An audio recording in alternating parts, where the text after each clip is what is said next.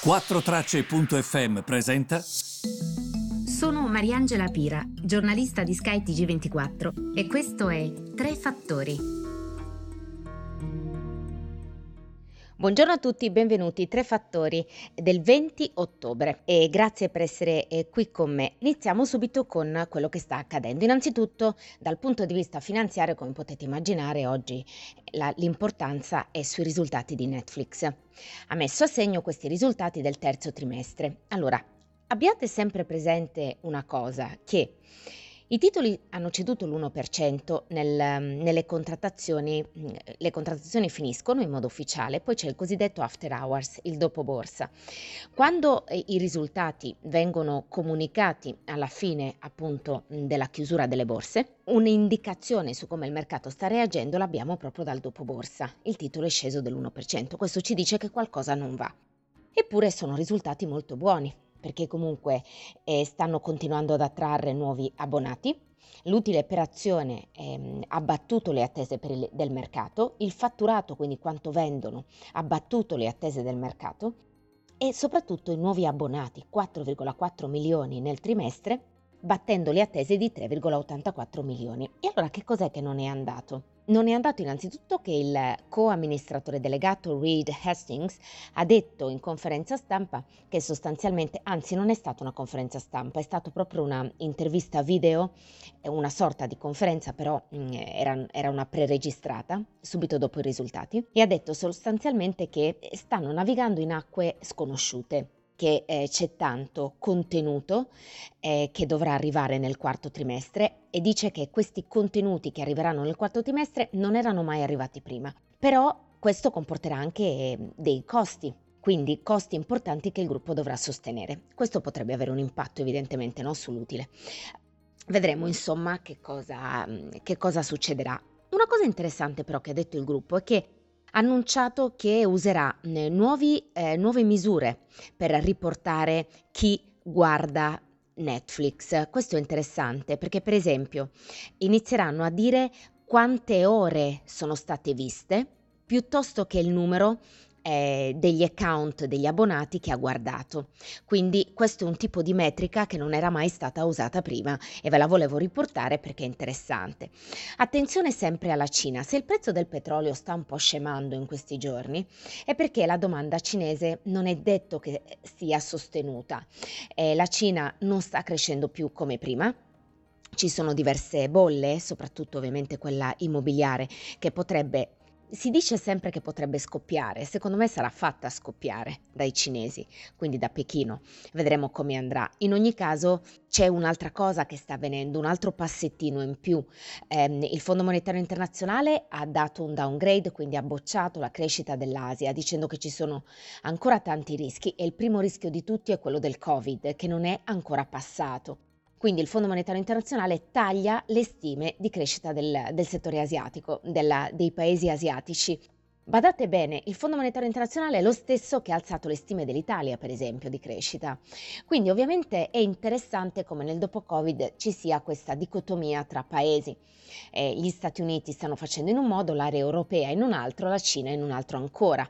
È molto interessante perché mh, prima si era un po' più amalgamati nella crescita, poi è arrivato il Covid e non c'è più questo essere amalgamati. Le cose stanno ancora cambiando. L'altro aspetto interessante riguarda la catena di fornitura, perché ovviamente dappertutto è stata colpita quest'anno da questi colli di bottiglia, dalle carenze dei container, alle inondazioni che ci sono state, all'infezione di Covid in alcuni posti che comunque implicano la chiusura, immaginate nei porti per esempio in Cina, e improvvisamente sia ehm, i produttori sia i venditori stanno, in inglese si dice over ordering, quindi stanno sovraordinando proprio perché queste questioni mh, mm, di eh, carenza e di colli di bottiglia eh, relative proprio alla catena di distribuzione continuano e secondo alcuni porteranno ad uno scenario ancora peggiore. Ora che ci avviciniamo anche a periodi di vacanza, penso al ringraziamento, penso al Natale, penso al Capodanno. Ovviamente ehm, questo preoccupa. Jonathan Savoy, che è il CEO della società che si occupa di, proprio di catene di distribuzione, una società tecnologica, si chiama Quincus, ha detto proprio che secondo lui la crisi energetica, la questione dei prezzi, quello che sta accadendo in Cina, la crisi energetica anche in Europa, eh, potrebbero diciamo essere gli ultimi fattori a creare nuovi impedimenti alla catena di distribuzione. Quindi quello che dobbiamo monitorare quando sapete si sente la parola panico sui mercati, è questo anche che rende più difficile gestire le crisi, in questo caso della catena di distribuzione, perché impedisce anche una gestione ordinata di quella che è la crisi. E comunque è quest- di questo si sta parlando e se voi anche oggi aprite da qualsiasi parte i siti internet economico-finanziari, tutti parlano della questione della catena di distribuzione. E attenzione anche al fatto che, per esempio, nel Regno Unito c'è una situazione ancora più difficile, ancora più diversa, dovuta ovviamente a Brexit. Se pensate che Amazon sta offrendo 4.000 dollari di bonus per poter attrarre i lavoratori in Gran Bretagna, visto proprio la carenza di lavoratori in questo momento nel Regno Unito. Anche questo è interessante, no? Perché se la Gran Bretagna vive questo momento, altre aree del mondo, lasciamo stare gli Stati Uniti che vedono tra l'altro i prezzi galoppare, oggi conosceremo anche i numeri sui prezzi, quindi sull'inflazione in Europa, la Cina vive ancora altri problemi.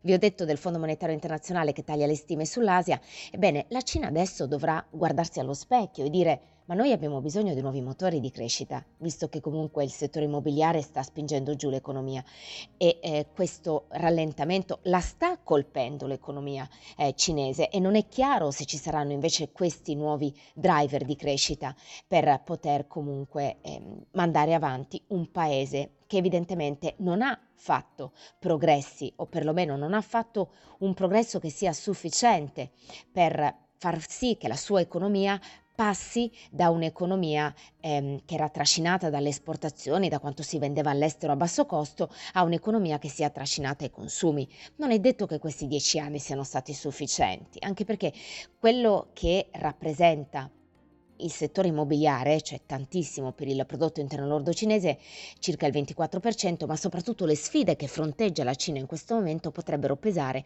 ovviamente anche sulle spese dei consumatori. Quindi bisogna fare attenz- attenzione perché quello che sta accadendo nel mondo in questo momento rappresenta una grande sfida e bisogna ovviamente monitorarla da vicino. Volevo farvi anche un ragionamento un po' più ampio su come comunque quando si leggono i giornali in queste fasi si legge eh, crisi di panico, si legge attenzione perché comunque gli investitori guardano oltre, prendiamo i risultati di Netflix. Se voi ci pensate, perché i titoli scendono quando i risultati sono molto buoni? Perché il mercato guarda sempre al futuro, non guarda quello che sta accadendo adesso, no? Si concentra sempre sulle prospettive. Quindi se anche Netflix ha postato, ha messo a segno risultati buonissimi, scusate, ho detto postato perché si dice posted in inglese, ha comunicato risultati molto buoni, il mercato cosa fa? Guarda al futuro e se nel futuro ci sono questi costi che peseranno sulla società, il mercato si chiede, ma i risultati prossimi di Netflix saranno buoni? La domanda è, la dobbiamo comprare adesso oppure la dobbiamo lasciare stare? È tutto lì ed è anche per questo che è molto difficile intelleggere il mercato. Però secondo me grande, grande, grande spazio si deve dare alla conoscenza Oggi, per esempio, per allietare questo podcast, visto che ovviamente parlare di geopolitica e parlare di economia non è sempre, ehm, eh, non è, è sempre un qualcosa di indigesto, diciamo, soprattutto se ascoltato la mattina o al pomeriggio, mi è venuto in mente quella parte, diciamo, dell'inferno dantesco e mi, rifis- e mi riferisco soprattutto al canto eh, dove sostanzialmente eh, Dante incontra Ulisse e c'è questa fiamma gigantesca che si avvicina appunto a Dante e a Virgilio che lo accompagna, come sapete, all'inferno. Dante si rivolge alla fiamma, però Virgilio gli fa capire che deve lasciare la parola a lui, no? Perché è più vicino alla cultura e alla lingua che quella fiamma rappresenta, poi scopriremo che quella fiamma è appunto Ulisse. Ulisse sostanzialmente eh, dice delle cose e la fiamma quindi si trasforma in una sorta di lingua di fuoco che con un crepitio proprio riesce a convertire eh, quella, quel crepitio nelle parole di un racconto, che prende le mosse dal momento in cui Ulisse lascia la dimora della maga Circe perché deve affrontare di nuovo con i suoi le insidie del mare. Badate bene, è un'invenzione ovviamente di Dante perché Dante non conosce l'Odissea, quindi non sa che l'eroe è tornato a Itaca utilizza diciamo spunti isolati di scrittori, Seneca, Cicerone. Quindi l'Ulisse di Dante confessa eh, di mh, essere venuto meno a, a Penelope, agli affetti familiari, per questo suo insopprimibile desiderio di conoscenza. Arrivo al punto.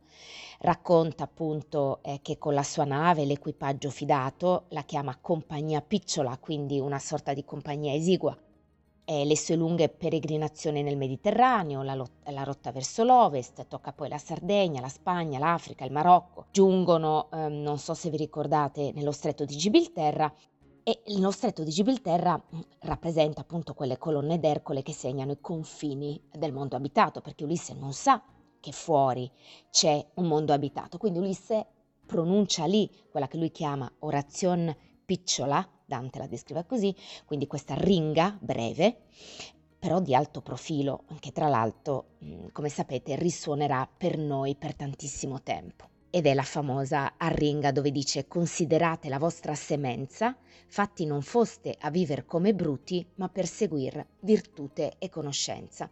Quindi lui chiede ai suoi marinai, che hanno superato tanti pericoli con lui, di sfruttare questo spazio di vita esiguo che rimane loro, perché sono appunto vecchi marinai, affrontando questa mh, avventura che poi è intentata di esplorare gli antipodi che si ritenevano spopolati, si ritenevano deserti e questo chiede proprio in nome della loro vocazione di uomini, nati per sviluppare al massimo questa connaturata ansia di conoscenza.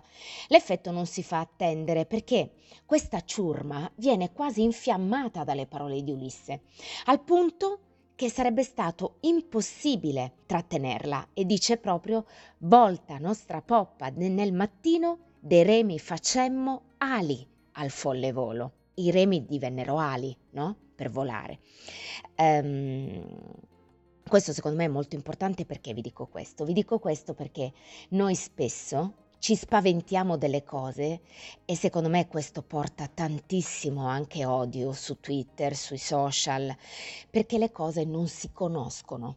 Se le cose vengono lette, se le cose vengono capite, se c'è diciamo questa conoscenza, questo semen, come diceva appunto Dante, Dante, Dante Alighieri, tu sarai sempre troppo poco rimpianto e compianto, sei un genio. Dante è un genio, Dante sei un genio, non mi sentirai, ma e, ehm, tra l'altro vi volevo dire una cosa, eh, nel libro che, sta, che, sto per pubblicare, gli ho voluto rendere omaggio in quest'anno speciale per lui, quindi ogni capitolo inizia con una sua terzina.